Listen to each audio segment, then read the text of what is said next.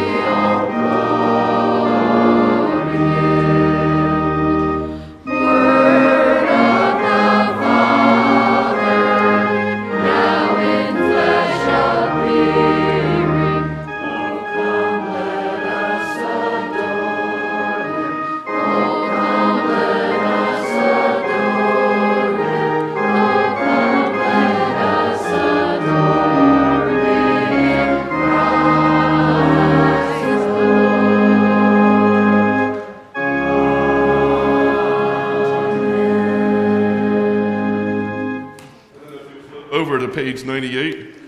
Good Christian men and women rejoice.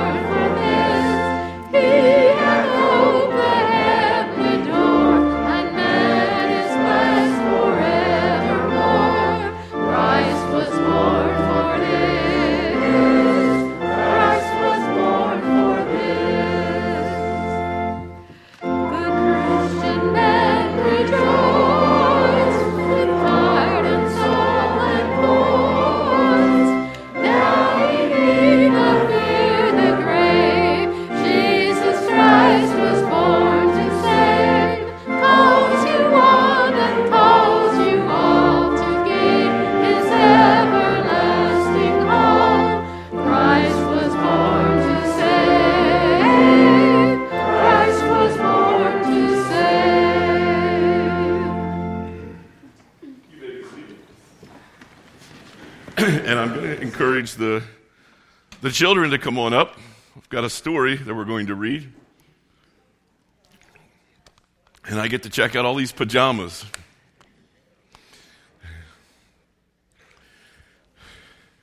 And if you'll, you'll come on, up I'll tell you what, if you come up and sit up there, the rocking chair is for me.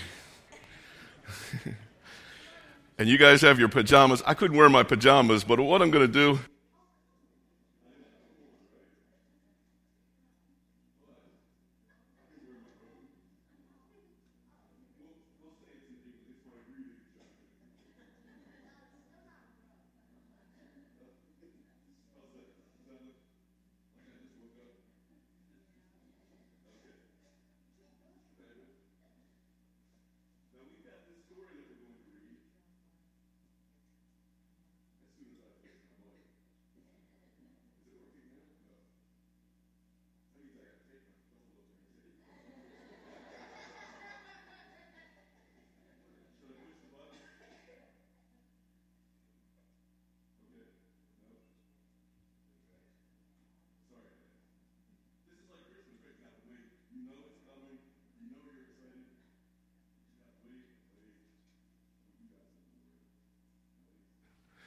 must have been just the way I'm. Okay, thank you.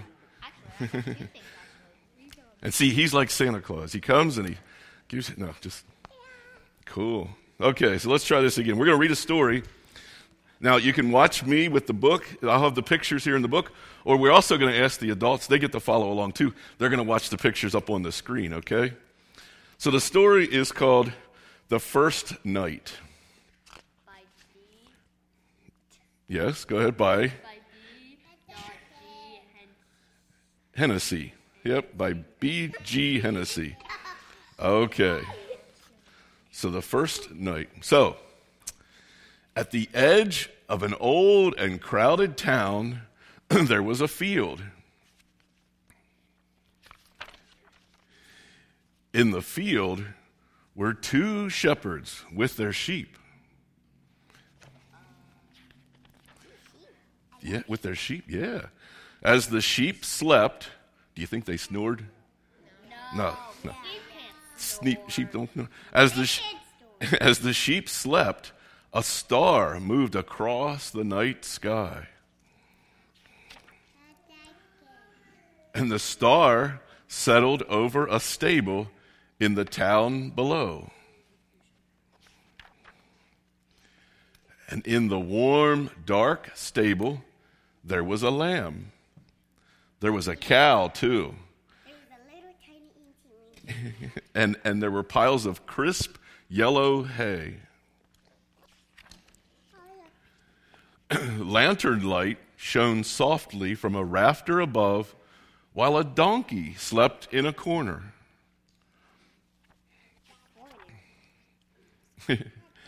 there was a mother, a father, and a baby. And the baby lay on a bed made of hay. Do we think we know who that mother and father might be? Mary and Joseph. Very good. And who's the baby? Jesus. Very good. And the yes, you are so nailing this. the, the baby was seeing this world for the first time. So when he looked up, he saw the swaying lantern, like those, like those lights. He saw something like that swaying. He saw the donkey over in the corner, and he saw the woolly lamb. He felt the night air. He felt his soft blanket. He felt his mother's arms. And he felt his father's hands. And in that warm, dark stable, his life began. It's the end of the story. Should we say happy birthday, Jesus? Happy birthday, Jesus. Uh, all right. All right. Thank you. And it sounds like you're going to go kind of have a party. Cool. You're going to have a birthday party for Jesus. Go have fun. Merry Christmas. You got, wow, you got cool toys. All right.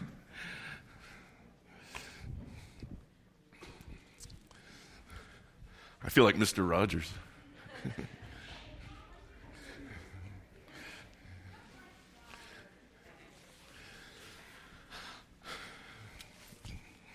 Okay. Well, I hope you enjoyed the story as much as they did. Good, thank you. All right, and we'll take time now to uh, to lift up prayers and uh, prayer requests and praises. Lots to lots to uh, to praise, but do we have any specific specific praises? Any any prayer requests?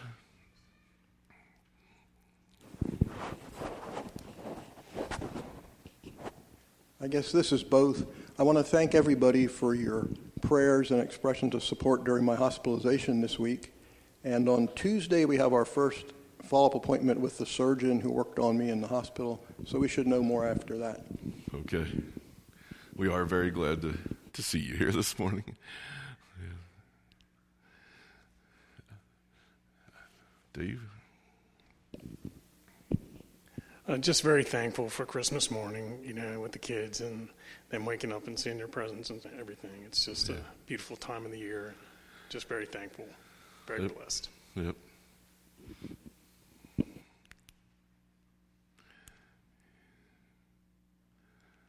Any others? I know there's, even if they're unspoken, there's praises for family and so forth. Yep. Yes, I'm praying for a daughter in North Dakota and hope she's doing okay. Yes, okay.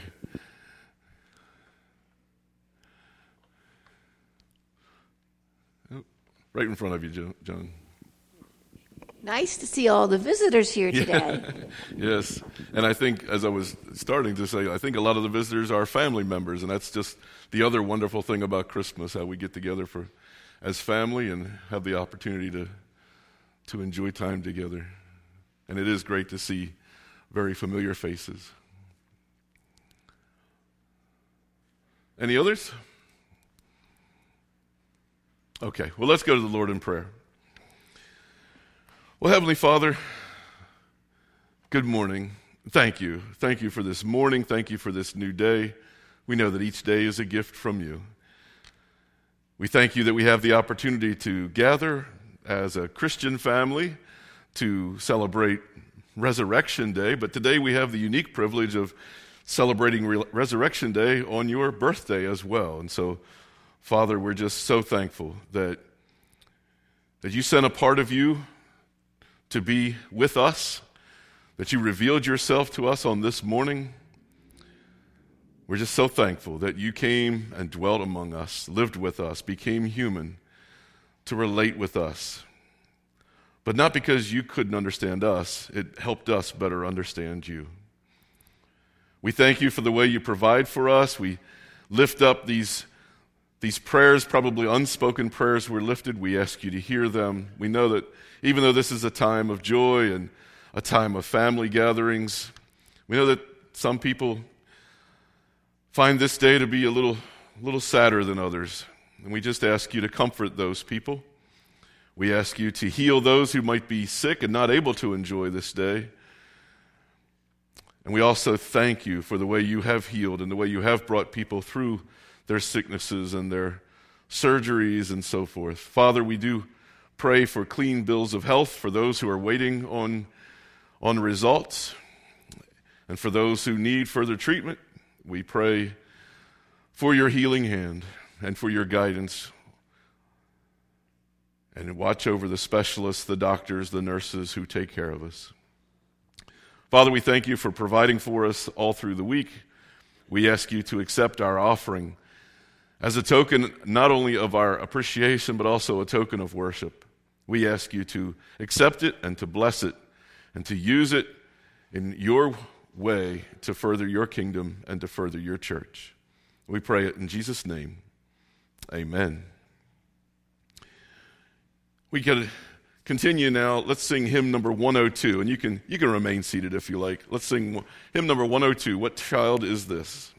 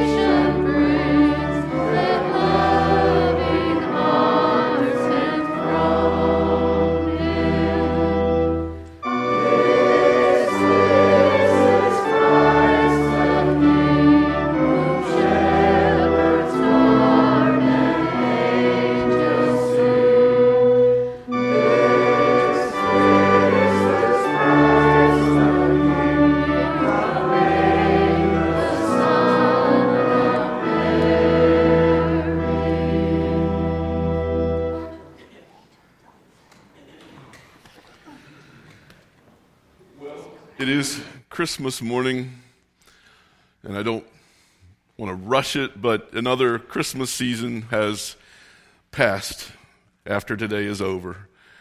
Stockings that were hung by the chimney with care have been ripped down and emptied, and now the chimney is bare. Those beautiful live Christmas trees are starting to change tree skirts from white or red to pine needle green. And all of us have probably heard every possible rendition of Baby It's Cold Outside. So Jesus has been born, the shepherds have come and gone, they're back in the fields humming while shepherds watch their flocks by night. The angels have all gone back home, and that little drummer boy is done parumpa So this morning we're going to wrap up this season, this Christmas season, by talking about We Three Kings of Orient. Let's take a look at the biblical story that prompted the Christmas carol that we all know and love. I'm going to be reading from Matthew chapter 2, verses 1 through 12. After Jesus was born in Bethlehem in Judea, during the time of King Herod, Magi from the east came to Jerusalem and asked, where is the one who has been born King of the Jews? We saw his star when it rose and have come to worship him. When King Herod heard this, he was disturbed, and all Jerusalem with him. When he had called together all the people's chief priests and teachers of the law, he asked them where the Messiah was to be born. In Bethlehem in Judea, they replied, for this is what the prophet has written. But you, Bethlehem, in the land of Judah, are by no means least among the rulers of Judah. For out of you will come a ruler who will shepherd my people Israel. Then Herod called the Magi secretly and found out from them the exact time the star had appeared. He sent them to Bethlehem and said, Go and search carefully for the child. As soon as you find him, report to me, so that I too may go and worship him. After they had heard the king, they went on their way, and the star they had seen when it rose went ahead of them until it stopped over the place where the child was. When they saw the star, they were overjoyed. On coming to the house, they saw the child with his mother Mary, and they bowed down and worshipped him. Then they opened their treasures and presented him with gifts of gold, frankincense, and myrrh. And having been warned in a dream not to go back to Herod, they returned to their country by another route. Let's pray. Heavenly Father, we thank you for your word. We thank you for the truth that we find in it. Father, we ask you to help us to hear this story that's so familiar, but hear it in a new way this morning. Father, use me as your instrument. In Jesus' name, amen. So the story starts off talking about Magi from the East. So who are these guys?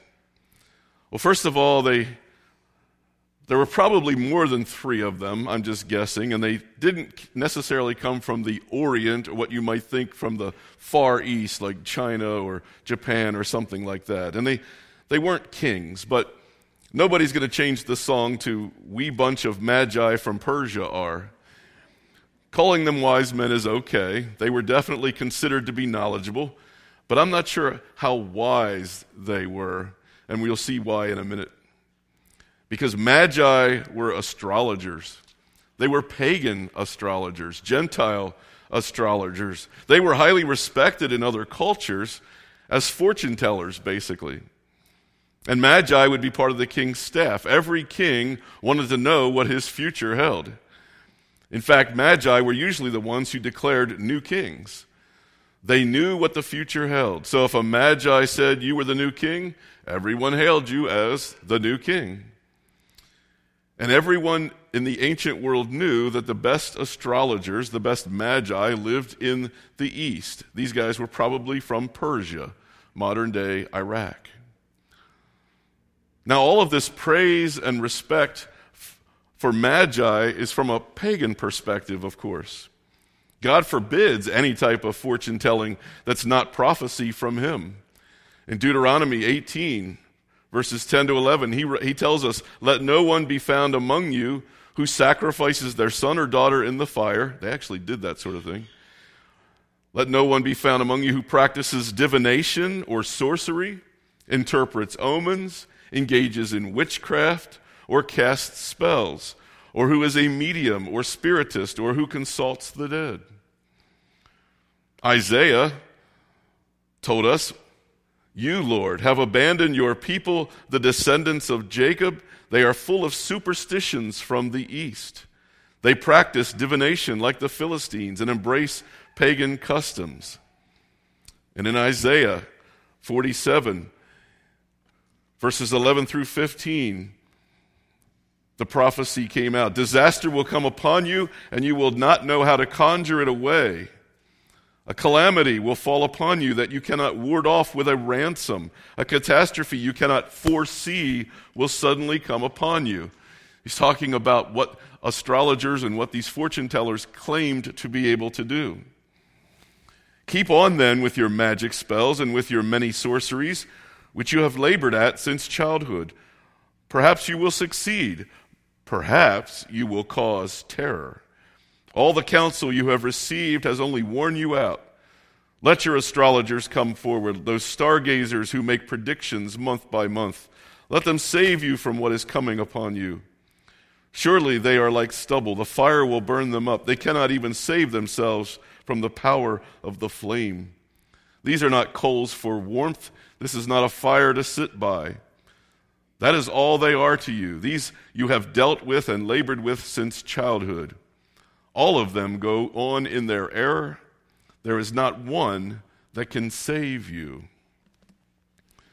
It's God's words to, to Babylon are these warnings about or against the sorcerers and against witchcraft and against fortune telling. But they're part of our story. So, so what are we supposed to do with this? These guys are pagans. They're fortune tellers, like the people today who read palms, tea leaves, tarot cards, crystal balls. They would be like the guys that put your horoscope in the newspaper, right? Everything they do professionally goes against God's will. And yet they fill a, a prominent spot in our nativity scenes. What's that all about? Does this mean that we should visit the nearest palm reader or psychic? That we should start paying attention to our horoscopes in the newspaper? That we should give credence to the fortune cookies we get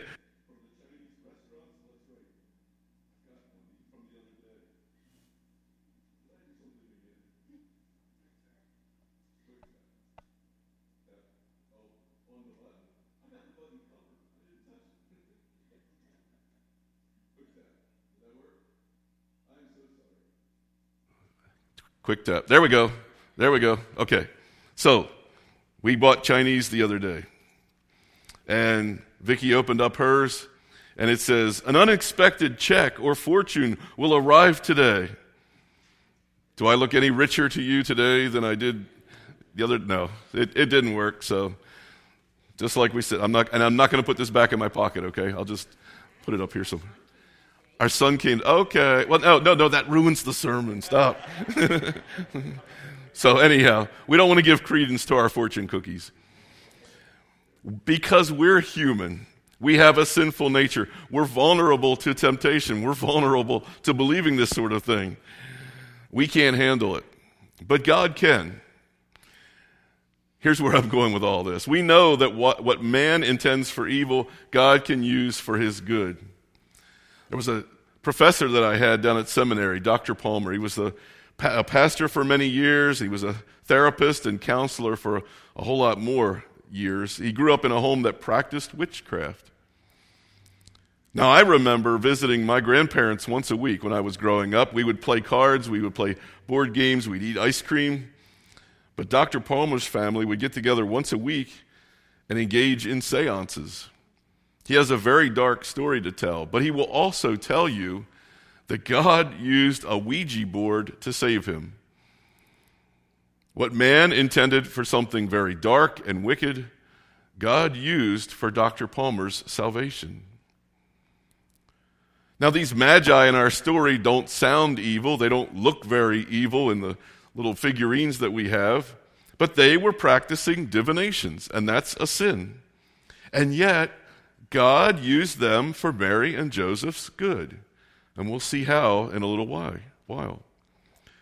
The Magi have read the stars, they've referenced Scripture, and they knew that the King of the Jews had been born.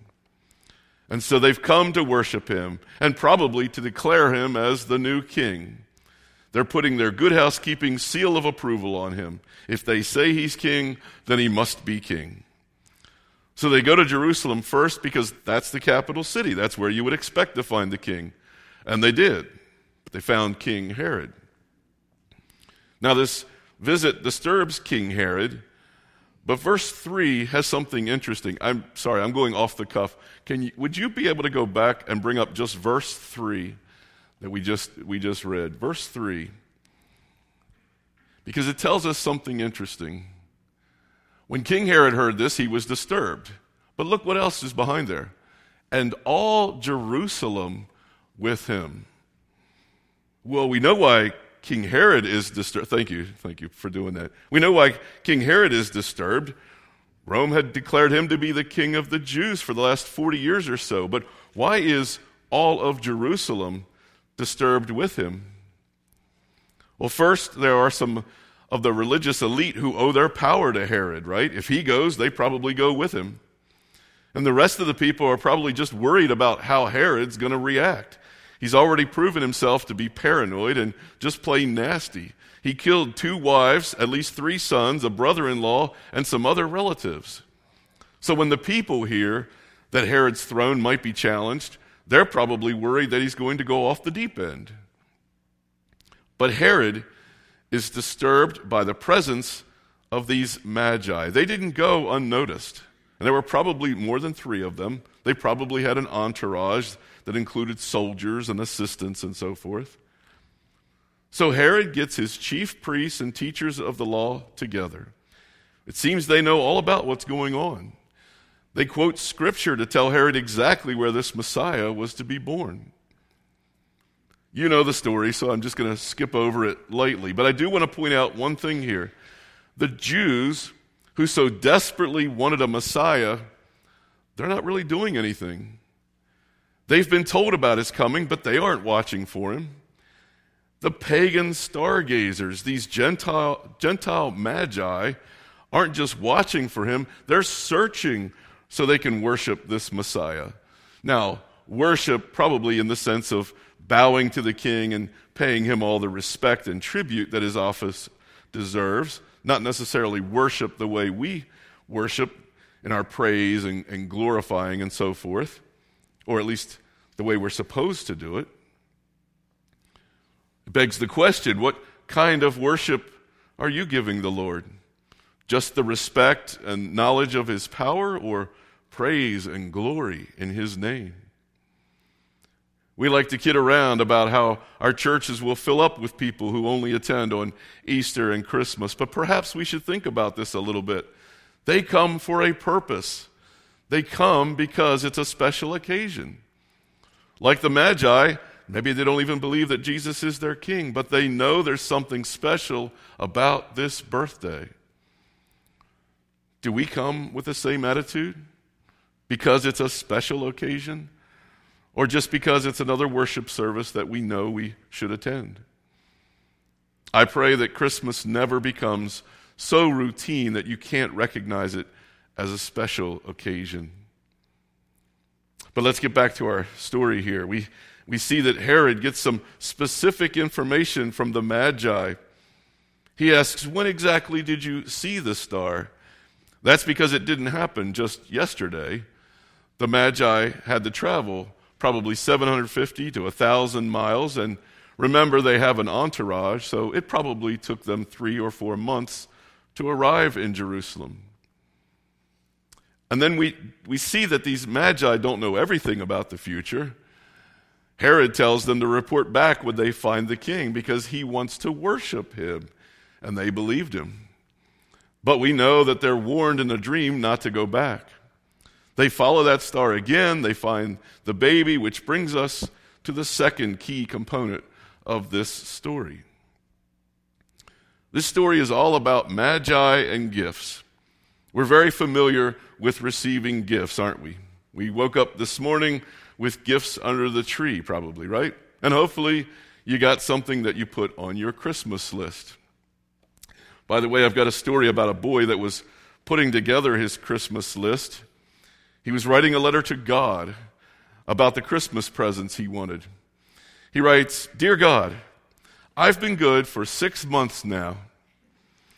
But he thought about the statement a little bit and he erased the six months and he wrote, Dear God, I- have been good for three months now. And after a pause, he erased again and he wrote, I've been good for two weeks.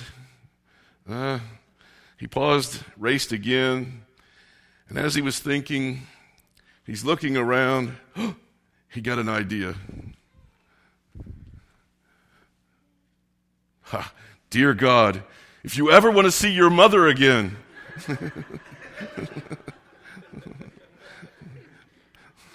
but that's not the way to get any gifts, for sure. He missed the point. God doesn't give us gifts because we earn them or because we deserve them. God gives us gifts because He loves us. So Jesus got some gifts that first Christmas morning, if you remember. Verse 11 tells us they opened their treasures and presented him with gifts of gold, frankincense, and myrrh. And we talked about these gifts last night. Gold is a precious metal, frankincense is a perfume, and myrrh is an anointing oil. Now, there's some symbolic reference to these gifts, but this morning I want to talk about the, the, the physical um, relevance. Gold is a precious metal, it's a gift for a king. Frankincense is a gift for a priest, it's sweet perfume that's used in temple sacrifice. And myrrh is a gift for someone who's going to die. On the third day after Jesus' crucifixion, the women brought spices like myrrh to anoint the body of Jesus. But they have very practical relevance too. They were all very expensive, they had a high street value. So, what's a baby going to do with all this expensive stuff? Is he going to start a college fund? No. What's the next thing that the family does after the Magi leave? An angel of the Lord appears to Joseph and tells him to get out of there. They're supposed to escape to Egypt. Now, when they packed for the trip to Bethlehem, they expected to be there for a while, but they expected to come back home to Nazareth. They don't have the resources to travel to Egypt. Oh, wait a minute. Now they do. Gold will spend in any town, right? Remember how I mentioned earlier that the Magi were practicing sinful divination, but how God would use it for Mary and Joseph's good? It's entirely possible, I believe, that the, ma- that the main reason, or a good reason, that the Magi visited Jesus was to supply provisions for the family's trip to Egypt. I don't think the Magi were traveling all that way just carrying three gifts that are mentioned. If we look at verse 11 again, which you don't have to do. then they opened their treasures and presented him with gifts. It, it sounds like these guys were traveling with all kinds of valuable stuff. They had a whole bunch of wonderful treasures. And that's how I want to wrap up this sermon and how I want to bring it to us home, bring it home today. Because I want to talk about a whole bunch of wonderful treasures and the gifts that we have received from them. Vicki and I have found this congregation to be very full of wonderful treasures. And we've received so many gifts from them. Well, first of all, thank you very much for the gift that was presented this morning. We also, of course, appreciate all the dinners that we received in October and all the gifts that we've been receiving this month the chocolate covered peanuts, the opera fudge. It's, it's starting to show um, soaps, whatever. I, I shouldn't list because I'll probably forget something and it's not fair. We, we thank you very much for all the, all the gifts that we've received. And we thank you also for the use of the parsonage. It's a beautiful home with a lot of character. yeah, what she said. It's good to be home. But there's also a lot of other treasures that I want to mention as well. And that's you guys. Gloria, um, playing our organ. We've got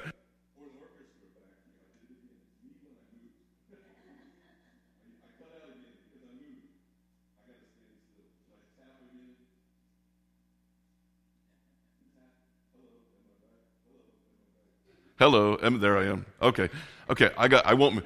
The orchestra, our praise band, um, the guys back on the board, our our nursery people, our Sunday school teachers, um, you know, the people on our on our board, on our ministry council, um, just so many different people that are so visible, but also the people who are in the background as well. Sharon with our flowers, um, Donna who does our decorations, the Kecks. You don't see them, but they're the ones that keep this place clean. You know, they're, they're here during the week keeping this place clean. Ginny as our secretary, the SOS group who just by nature want to stay behind the scenes. Anybody who's been in charge of any committee or commission. And just to, just to summarize, anybody who shakes my hand on the way out on Sunday morning, and all of you who, who log in on Zoom, you're all treasures to us. And so I just want to say thank you very much to First EC for all the love and care that we've seen already in just the first six months of our time with you. You are certainly a real treasure to us. Merry Christmas. Let's stand and sing our final hymn, number 116 We Three Kings.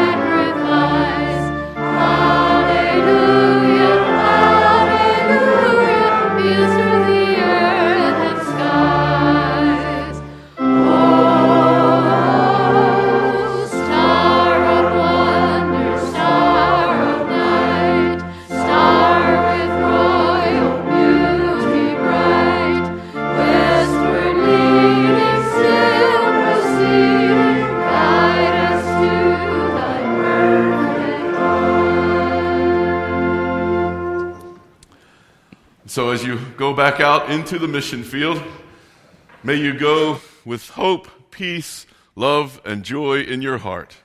In the name of the Father, and of the Son, and of the Holy Spirit. Amen.